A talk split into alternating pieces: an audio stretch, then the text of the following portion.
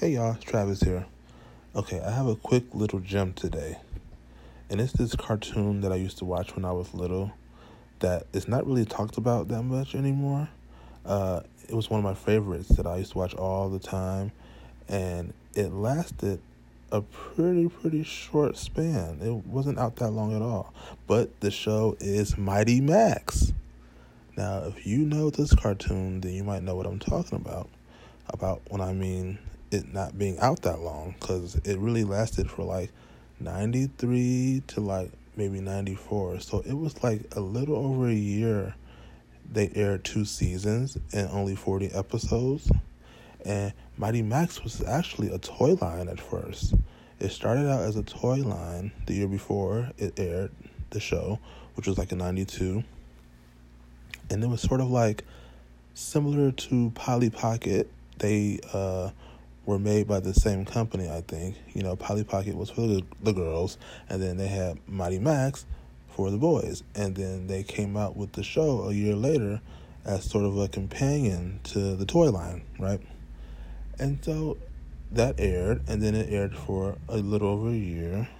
And so now it, you know, I guess it has a cult status, sort of. But then it disappeared. And then when people talk about, you know, shows or cartoons that they grew up on from the 90s, people rarely mention this show. And I'm like, why, why, why, why? You can watch episodes on YouTube if you, uh, if they're still there. I used to watch episodes on YouTube all the time, and that's what I do when I want to watch it. Um, you can also buy it on DVD. It's on DVD now, but no one talks about it. I thought Mighty Max was so cool, and he had that hat, and it allowed him to travel, and then he had uh, what's his name, the wise old man. Uh, I forget the names right now, but I just thought that show was so cool, and I always wanted to be Mighty Max. I'm like, I want to get that hat, and I want to get a shirt, and he, he was like the cool kid, and he always wore that hat to the back, and like Mighty Max was the cool kid, and I just think that show should have, you know, more credit. It should be up there with all the other cartoons from the '90s. So yeah, that's my little quick little gem for today. Mighty Max.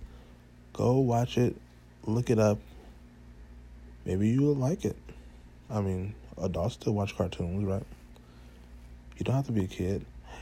If you are a fan of this show, then watch it again. How about that? okay, I'm out. Talk to you guys later.